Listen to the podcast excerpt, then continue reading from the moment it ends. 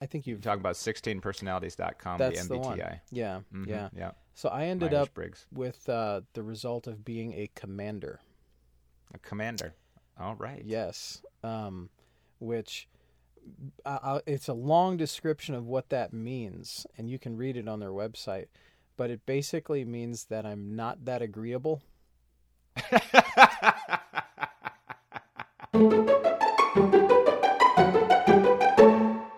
You're listening to Reason Together, the podcast for Christians who think about stuff. I'm your host, Daniel Fox, here with my great friend Thomas Balsamo. And we're glad that you've joined the conversation. Yes, you're listening to us, but we do welcome feedback. And, uh, and so we're not, this isn't just a theology course uh, per se, like systematic theology. This is talking about all different facets of life and connecting it uh, and connecting that practice and that living to our actual faith uh, in Scripture. And so we're glad that you've joined us, and uh, we want to thank our patrons as we begin who have uh, pledged to support this podcast on an episode by episode basis over at patreon.com slash reason together.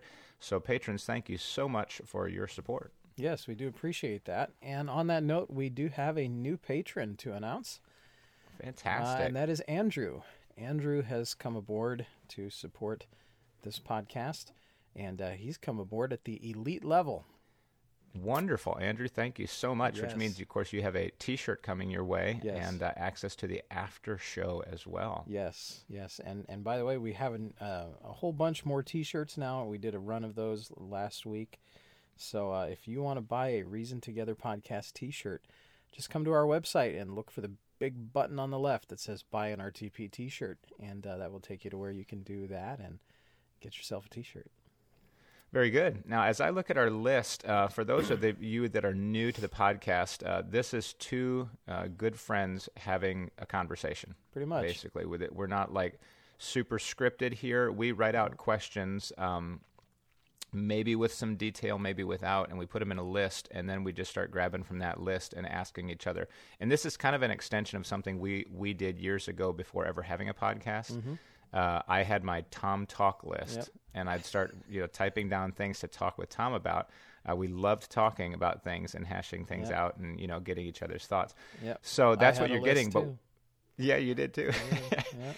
And so we, but we welcome your input into it. So you have um, a question maybe that we haven't thought about, and you you've been wondering about. Send us the question. If you have a thought about what we're talking about, agree or disagree, it doesn't matter.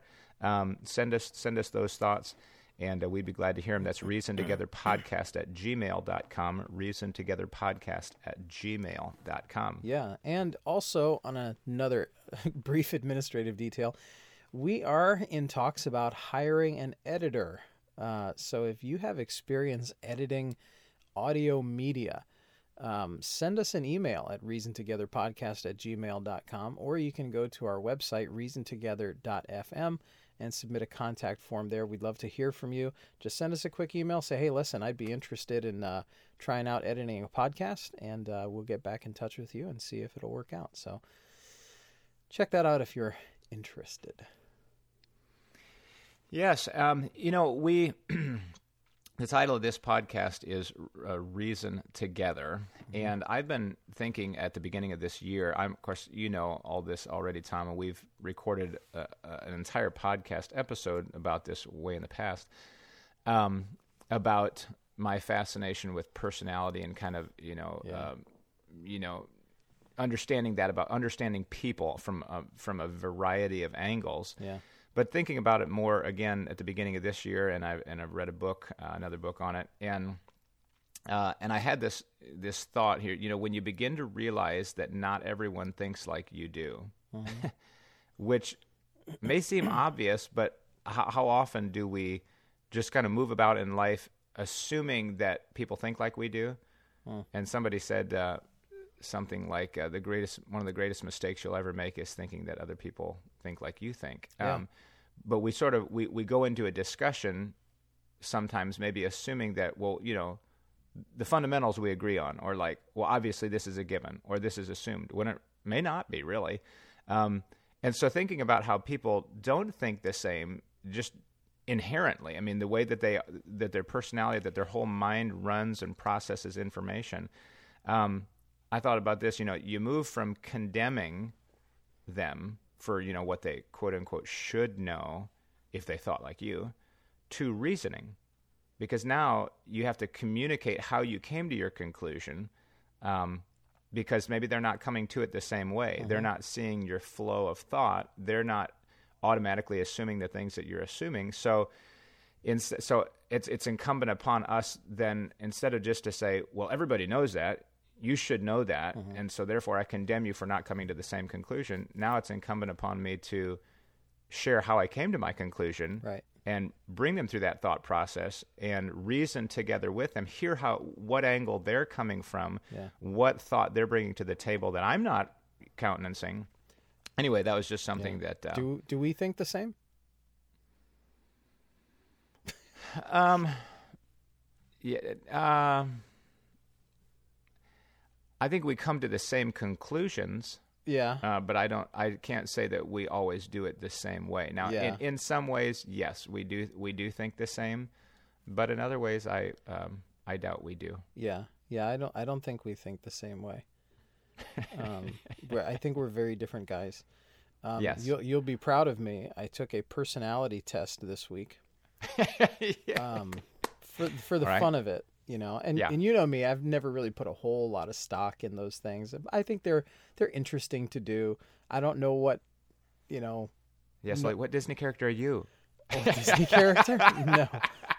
I'm kidding. Is there such a thing? all those all those personality tests they say you know what you know person would you be in this movie or what you know i mean? Because they're anyway yeah. sort of funny silly. Well, go ahead. I ended up with you know it has like the results. It tells you that you're like a logistician or you're a commander or right. There's several mm-hmm. others. I think I, I think you've talk about 16personalities.com. That's the MBTI. The one. Yeah, mm-hmm. yeah, yeah. So I ended Myers up Briggs. with uh, the result of being a commander. A commander. All right. Yes. Um, which. Uh, it's a long description of what that means, and you can read it on their website but it basically means that I'm not that agreeable. and that I'm I'm kind of intense in some ways and that I, I push people out of the way to achieve my objectives. And uh, it, it it wasn't always flattering, but they you know they, they basically said, you know, of course the commanders are typically visionary people. Mm-hmm. And they said we basically have the you know we have them to thank for the modern world, for the free world.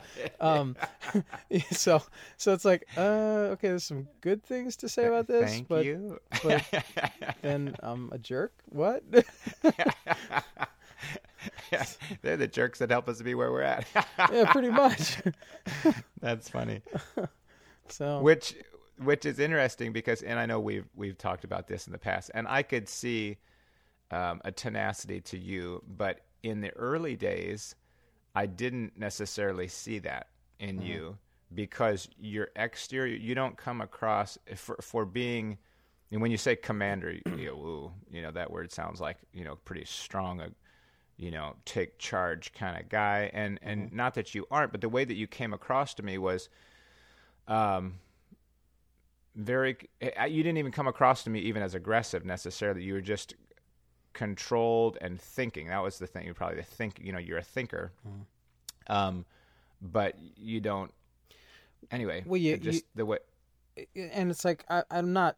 You know, I'm not even 40 yet. I'm close to 40, but I've learned even in, you know, just under 40 years that you got to learn to temper that. Yeah. Um, because it makes people upset, and it can it can really come across the wrong way when you just sure. kind of let your personality have its way with you as a as a person.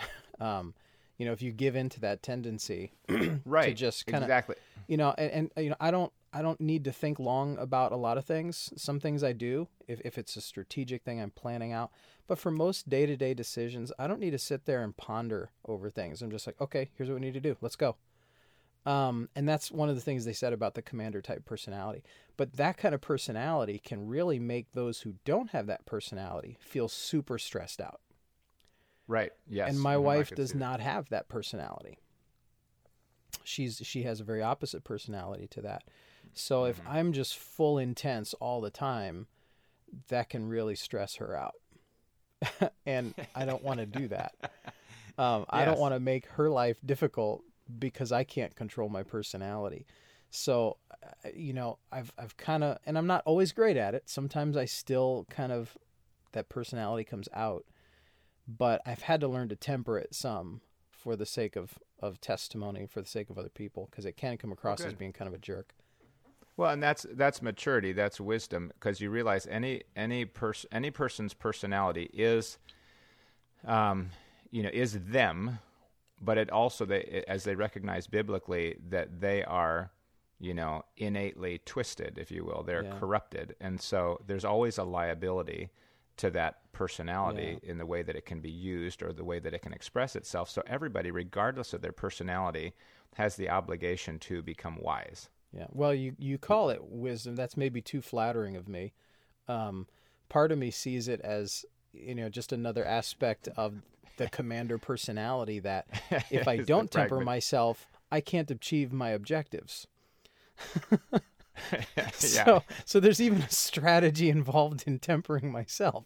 Um, Yeah, yeah. So it's like I don't know, say, saying that I'm wiser, mature is too flattering of me um, in that regard because uh, I don't know, I don't, I don't see my personality as being too, too wise or mature sometimes.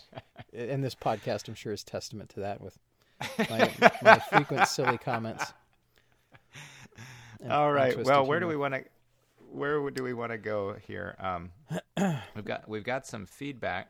Um, do we want to deal with that now or Um, yeah, it's probably going to be good to deal with it now before it gets cold. okay? Um, okay. We recently did a discussion on this podcast of a, very, I would say, light discussion. We didn't get very technical or, or heavy um, when we Right. talked about the translation issue uh, of the Bible translation uh, issue. It began with a conversation with Hawaiian Pidgin. Uh, I Yeah. read some verses from a paraphrase um, uh, of the Bible in Hawaiian Pidgin. And that kind of led to the question will there be an updated version of the King James Bible, the King James translation of the Bible? And I'm going to confess now that, that that title of that episode, Will There Be an Updated King James Translation, was kind of meant to be a little bit of a hook.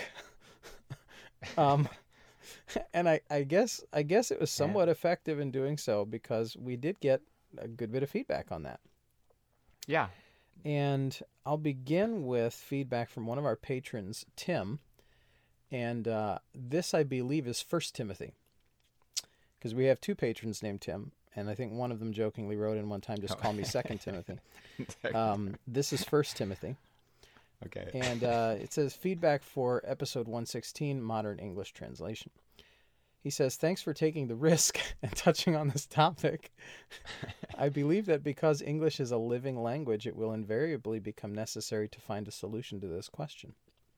Let's face it, readability is an issue. Um, I'm forced to agree. Uh, accuracy is paramount, but readability is becoming a greater concern, especially with young people. Um, let's see here. He has a section here that is a private note, because we don't want to throw him under the bus here. Um, he says, That said, uh, what if we bypass the translation question entirely and did what has been done already, another revision of the KJV?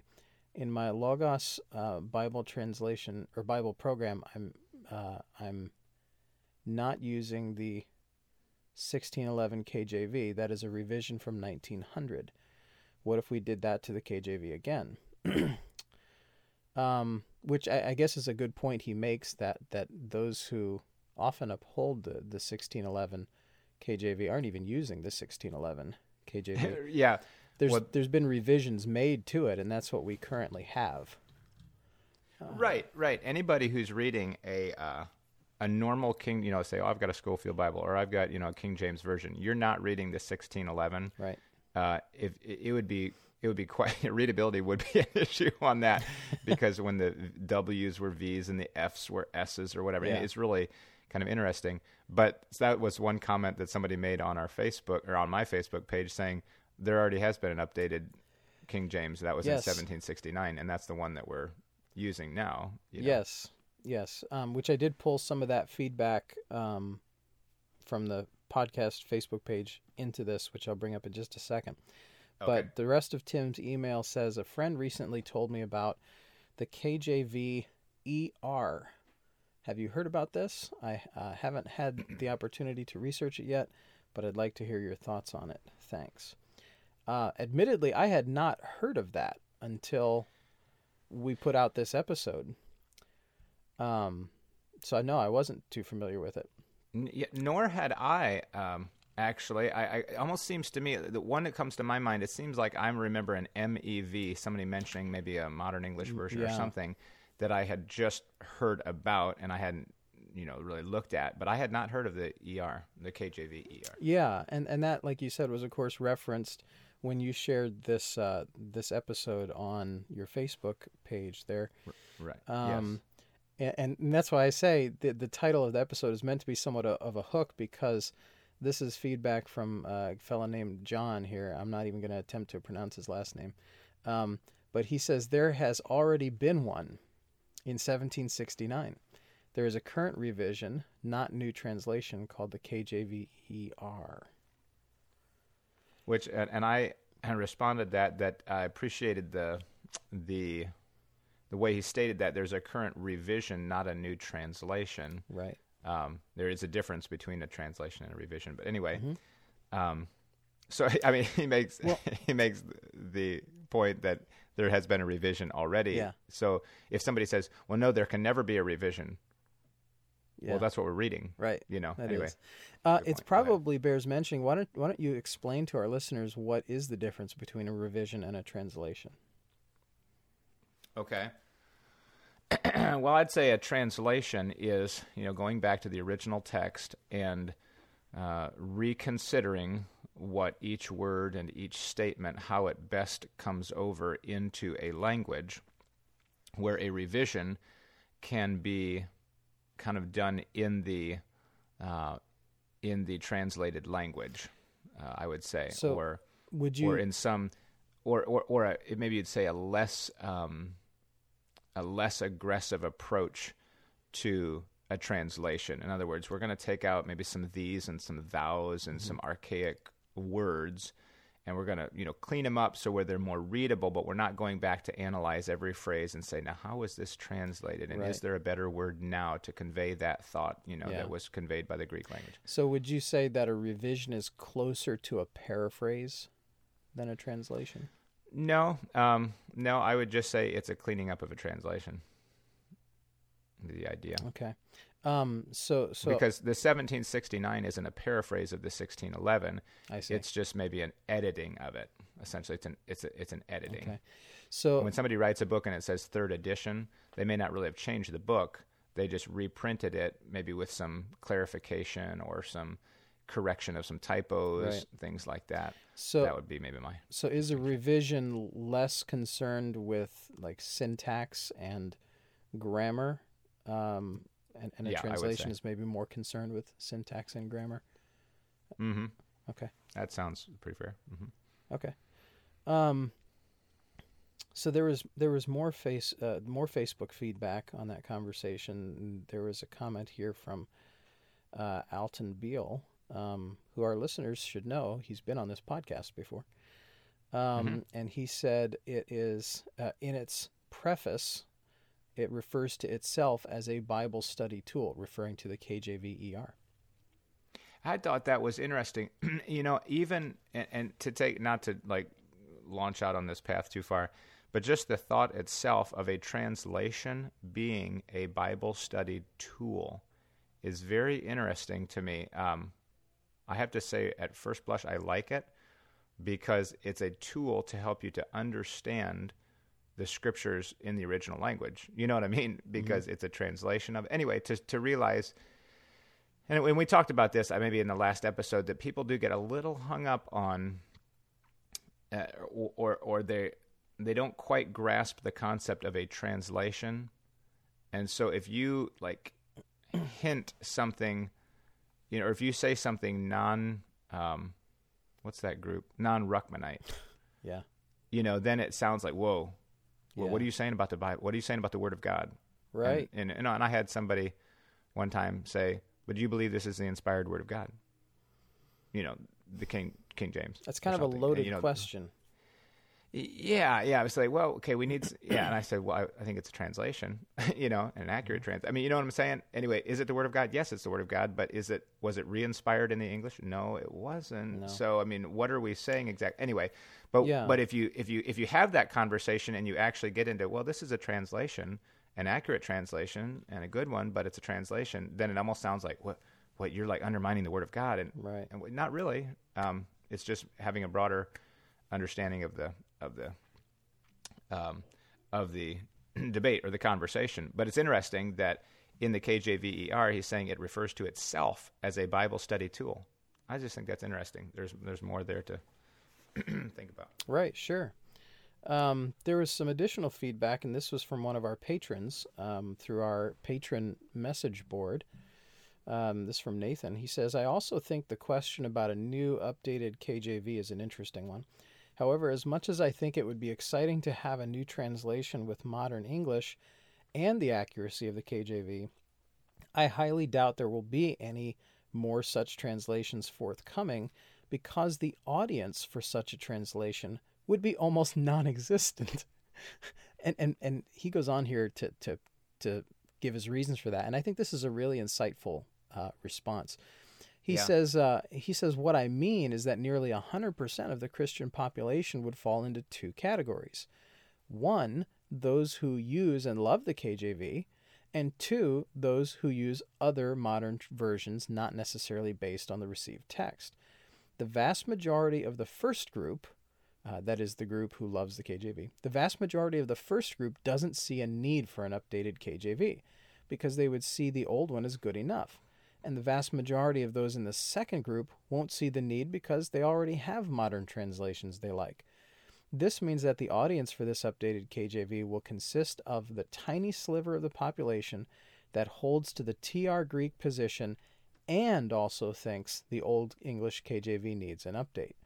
When you consider the fact that many of those in this group reject, or at least view with great suspicion, the attempts that have already been made to update the KJV, uh, namely the new KJV and the MEV, uh, the potential audience dwindles even further.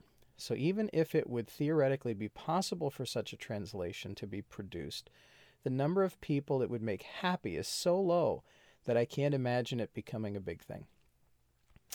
That's yeah. Go ahead. I was going to say, I really like this feedback because it points to a deeper issue that has less to do with the evidences for text issues and more with just people taking a position. Um, it has more to do with um, maybe um, what's the word I'm looking for? N- not wanting to change your mind, not being willing to change your mind. Um, or no, that's probably not it either. Um, but I think I, I think what he's getting at here is that it doesn't always have to do with uh, the evidence that maybe there there there could be an update to King James English, um, Mhm. and and more to do with people just saying I'm not changing, and maybe they don't know why. Do you know what I mean? Somewhat. Um, I think I'm thinking the same, a similar thing. Um, Maybe you you had will maybe you'll do better at explaining it than I am. Okay. No. you had a, you had asked the question in the last uh, in that episode um, something like, "Do we have the scholarship to accomplish such a goal?"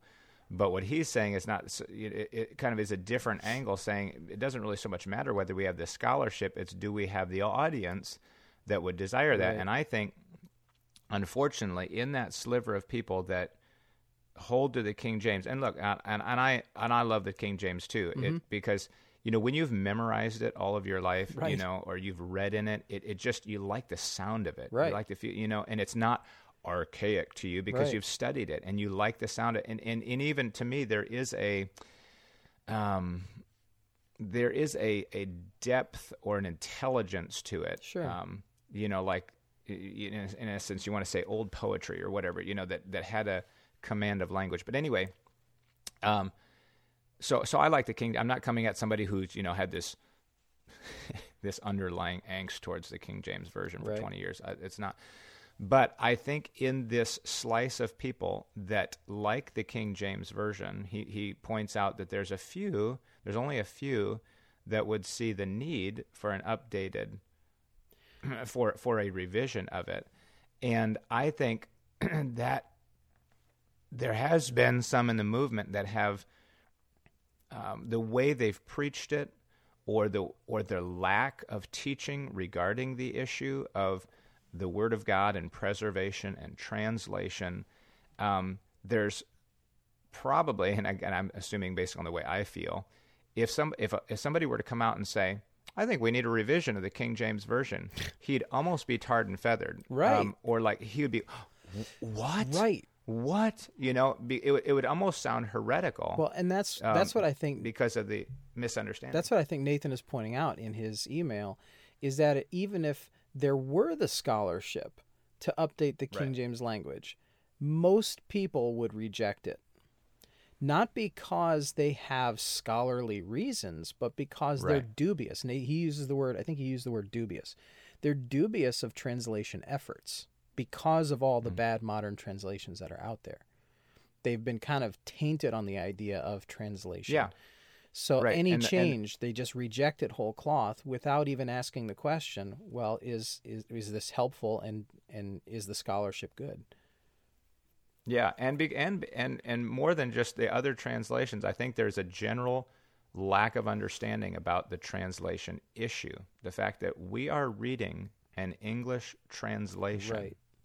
You know, to, for that to really settle in. No, this is the Word of God. Yeah, I, know, but it's an English translate. You know what I'm saying? Yeah. It, that you know their, their faith is like anchored on an English translation without understanding. Well, wh- where did this come from? Oh, you mean God didn't write it in English or whatever? You know what? What, what does all Yeah. this mean? So Yeah, well, and Yeah. and some good examples of that. uh, You know, and just looking at some old notes that I have here in Matthew twenty seven forty four. The thieves also which were crucified with him, and the phrase in the King James English is cast the same in his teeth. mm-hmm. And interestingly, the, the Greek says that they also reviled him, right? That's what the Greek indicates there is that they reviled him.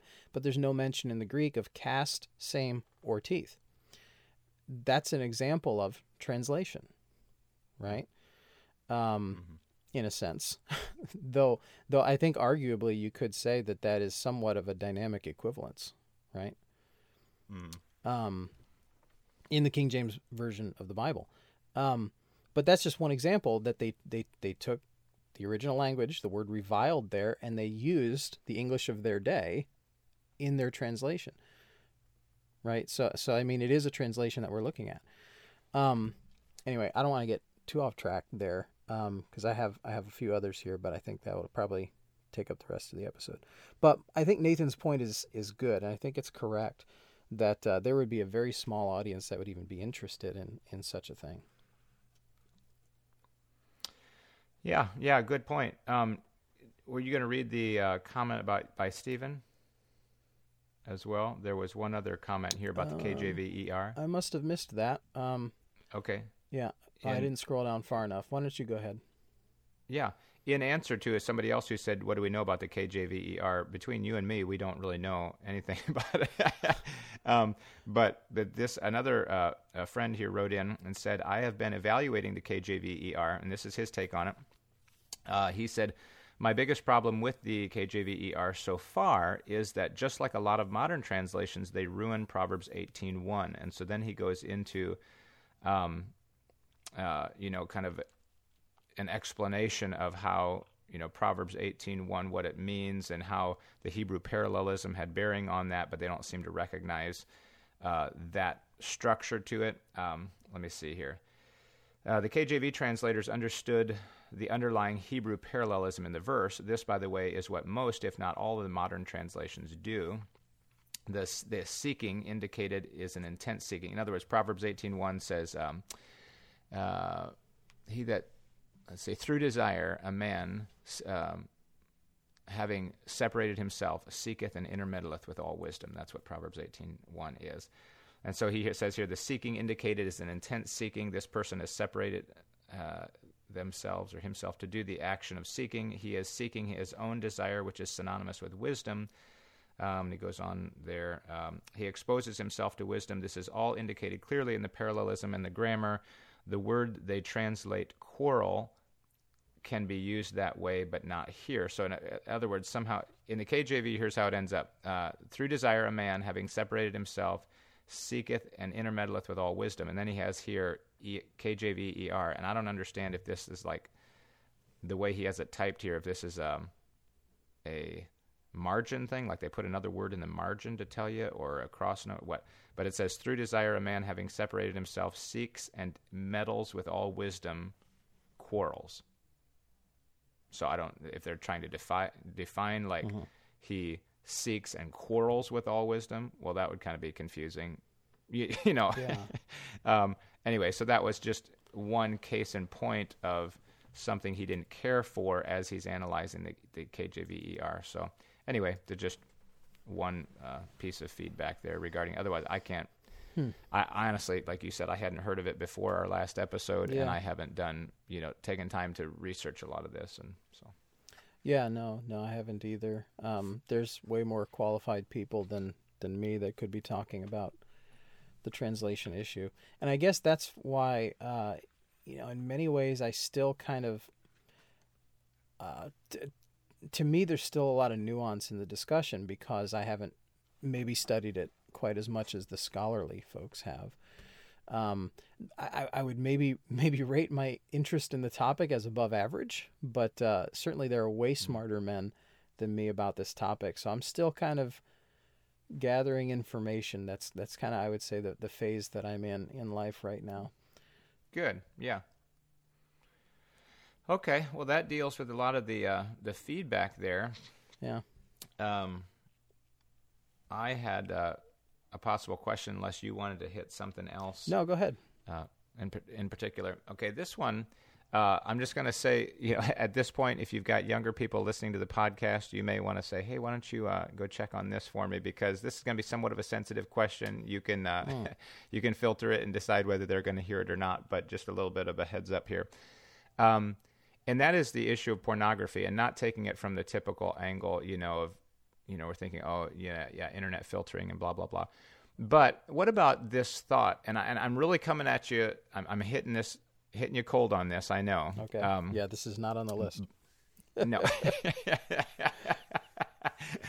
but uh, and it's something that I have to co- say coming into it. It's not like I've done like hours of thought and I've typed out my analysis on it. And now I'm just seeing if you agree with me. I'm really kind of coming to you to say give me a perspective on this um, because I've got a few thoughts bouncing around, rattling around, and not sure what to think. But when you think about um, older art, um, and if you've if you've seen art or art collections, mm-hmm. Um, and I can't give you actual artists' names necessarily for sure, definitively, but you know they would at times or or sculptors they would um, sculpt a naked body. Mm-hmm or they would paint uh, largely naked figures. Now, they might, with a leaf or a cloud, cover a certain part, might or might not. Like the statue of um, David you're referring to. Uh, okay. Yeah. Um, and that, I'm sure that's one of famous, many, many. Famous yeah. Um, and so, you know, there you've got, um, you know, there you've got a statue of a man in all his glory or a woman, you know, laying there. and, you know, half her might be covered, half her might not be covered, or maybe there's not, you know, and so, my question is Is art like that pornography? I asked uh, somebody years ago, I made a comment on that. I said, Why do they, what? You know, they're, they're, they're all naked or something like that. And somebody said, Well, the human body is beautiful. Okay. um, and so, I, you know, now, so my question is, is that pornography? I mean, what is pornography? Because I can say that, uh, that if, as I look at a statue, I can't say that I'm turned on by that. It's different than if you're walking by Victoria's Secret, you know, and they have huge posters advertising lingerie, right? Mm-hmm. Um, at least to me, there, there's a difference there. That one would be alluring, where one's maybe not really so much so. Yeah. Um, but does that mean that, like, does allure somehow define pornography? Like, well, that allures me, so it's pornography. That doesn't, so it's not. Yeah. Um, I think about a couple Bible passages where essentially, you know, the uncovering of the thigh is nakedness, and so there does seem to be some definition of nakedness, or the, you know, the priest was supposed to wear linen breeches so that as he's ascending uh, to the altar or whatever, his nakedness can't be seen, so his skin was covered. Uh, but then I think, you know what, Song of Solomon, he goes into some uh, depth, some description describing his woman to be read by thousands Right. of people for thousands of years to follow. Yeah, and it's and he's it's giving a description Writ. of the body. And right, and so it's like um, now he didn't. Now it wasn't a physical picture no of his of his woman, but it's a description. sure So I guess going to we say you know we need to avoid pornography or that's pornography. Well, at what point is pornography pornography? What actually? It's one of those things. I feel like this is a good question because it's one of those things that we we talk about. It's like we all understand what we're talking about. right that is But a really great know- question um Thanks. I've heard it said before, and I'm I'm pretty sure I've said this, and, and I do I do agree with this that uh, even something like uh, you know romance novels, which we decry, right, Yeah. can can be pornographic in a sense because of the imagery Mm-hmm. that they create uh, in the mind. But now with you bringing up Song of Solomon, I'm having a hard time um, reconciling that. Yeah, would Um, we just call it adult content that's not suitable for young people who shouldn't be thinking about Right. that kind of thing, or maybe it deals with it in an, in an illicit way, Yeah. or But to you know, yeah, to go back to the the statue question though, part of me does wonder, you know, when those things were made, they didn't have pornography like like is in the world today, right? And and I wonder if in No. a sense such statues kind of were pornography to them, if that makes sense. Um, in, yeah. But I mean, I just think that's I mean, a big question. We don't, I don't think we can really answer that. No, because you almost have to get into the mind of people who are long since dead. But at the same time, I'm not willing to say that something is only pornography when it is arousing to an individual, right? Mm-hmm. Because someone might say, "Well, well, that that bothers my conscience," and other person say, "Well, that doesn't bother my conscience." you know what I mean? Like, uh, y- y- if we're, if we're going to use the illustration of the, uh, um, and and forgive me if this gets somewhat um, scandalous, you know, um, y- the question of how much of the leg on a woman should be uh, seen, right? Uh-huh. Uh, yeah. Even even what would be classified as modest apparel today, things that come below the knee, um, to some men, even if it's not, even if it's below the knee, to some men, that's still something they're interested in looking at, right? Hmm. But yet to others, that doesn't doesn't bother them, Mhm. right? So it's like, is it porno- pornographic only when it's a- arousing to the individual? No, I'm not willing to say that. I think there is Yeah, right, somewhere an because- objective line where, yeah, that's inappropriate. Yeah, well, and even you bring up the issue of modesty. Okay, so something is immodest. Does that make it pornographic? Okay, like if I say, well, the covering of the thigh, you know, is modesty. Like like exposing of the thigh is nakedness. So you wear a short skirt, you know, and you're exposing half your thigh. That's immodest. But is it pornographic? I don't know if I could say that. No. You know what I'm saying? Yeah, I think I'm Uh, with you on that. Um, So, Yeah. it, so, and again, but where's the line? What, what are we talking about when we say that is porneia or pornographic? Um, yeah, but I mean, arguably, at a certain point, something that is immodest, though it is not pornographic, you know, could incite in some dude pornographic thoughts, right? Yes. So right. does that mean that everything that even borders on immodesty um, ha- is, is that that individual is now guilty of creating pornographic thoughts in someone's mind?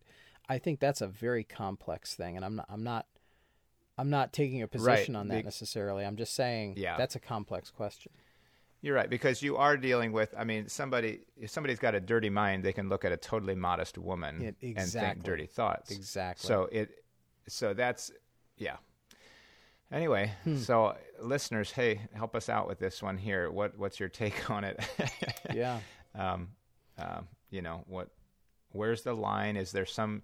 Can you give me some definition now?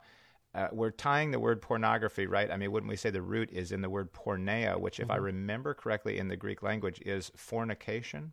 Am I remembering correctly? I Um, believe you're correct on that. Uh, so, uh, when when the Pharisees said, um, you know, can a man uh, divorce his wife for the cause of fornication or something Yeah. like that? That was, I think, the word porneia. Yeah. Um, so when so somehow that's come down into our English language in pornography, which we typically say is some. Uh, I guess if I had to put a definition to it that everybody would agree with, it would be some, you know, grossly inappropriate, you know, picture of some an unclad person, Yeah. you know, meant to incite the lusts of somebody else. Okay Right. you know but unfortunately it's even gone to you know to the level of children child pornography mostly probably Yeah. rampant in uh, in men's pornography which would be pictures of women though it's not uh, it's not non-existent the other direction um, but what is it exactly and in applying that to our lives uh, anyway it's just interesting hmm. Yeah. because art, you know, you look back to art and you're like, well, art, I mean, art is art, right? Y- And you kind of feel like, well, we're not going to impugn the art. But I think we but can impugn we? it. I, I think we Yeah? can impugn it. Yeah. I, That'd be fair enough. yeah. I mean, it's hard to it's hard to suggest, and I think sometimes we look at the ancients as if they had some sort of superior morals. and that's not, I mean, No, not even Not the close. case. You know, and we'll look at them and think, oh well, surely they were just appreciating the unclad human form. Maybe not. Maybe they were modeling this thing out of clay because they've got a filthy mind. And and they didn't have, you know, imagery then like we have now, and this was the best they could do. um so all I'm saying is we, we maybe give them too much credit for their art when, when maybe we shouldn't. maybe. Yeah. Interesting. So, Hmm. yeah. Interesting. Guess we'll let that one just sort of sit there and see Yep. what kind of uh, feedback we can get. There you go. Uh, can I make a guess that maybe we're the only podcast talking about this today, or maybe talking about this ever? Uh, Possibly. uh, Possibly. anyway, so I appreciate your feedback. Reason Together Podcast at gmail.com. Yeah. Um, and uh, let us know. Let us know what you think. Yeah, we do certainly fit a small niche. Niche? Niche? Small, a small I spot. say niche. Yeah, I've always said niche. But we fill a small, small corner of the internet uh, talking about things that maybe a lot of people don't talk about or think are, are maybe too dumb to talk about. But uh, yeah, I'm okay filling this small corner of the internet. Yeah, yeah, good deal. Yep. Well, I think we will. Um, we will probably let it go here and um, and transition into our after show. There's a the you've got a few uh, questions here, and I'm interested in uh, one or two of those. So maybe we could hit uh, that in the after show. Okay. But anyway, uh, we want to thank you again for listening and welcome your feedback. Thanks to our patrons, and hope that you hope that you all have a, a good week. Yes, be sure to subscribe uh, to this podcast. It is free to do that. Uh, so download your favorite podcast player app and be sure to subscribe so you get new episodes automatically downloaded to your phone. Um, we do appreciate you being here. We are encouraging balance, developing perspective, and connecting faith to practice. This is Reason Together.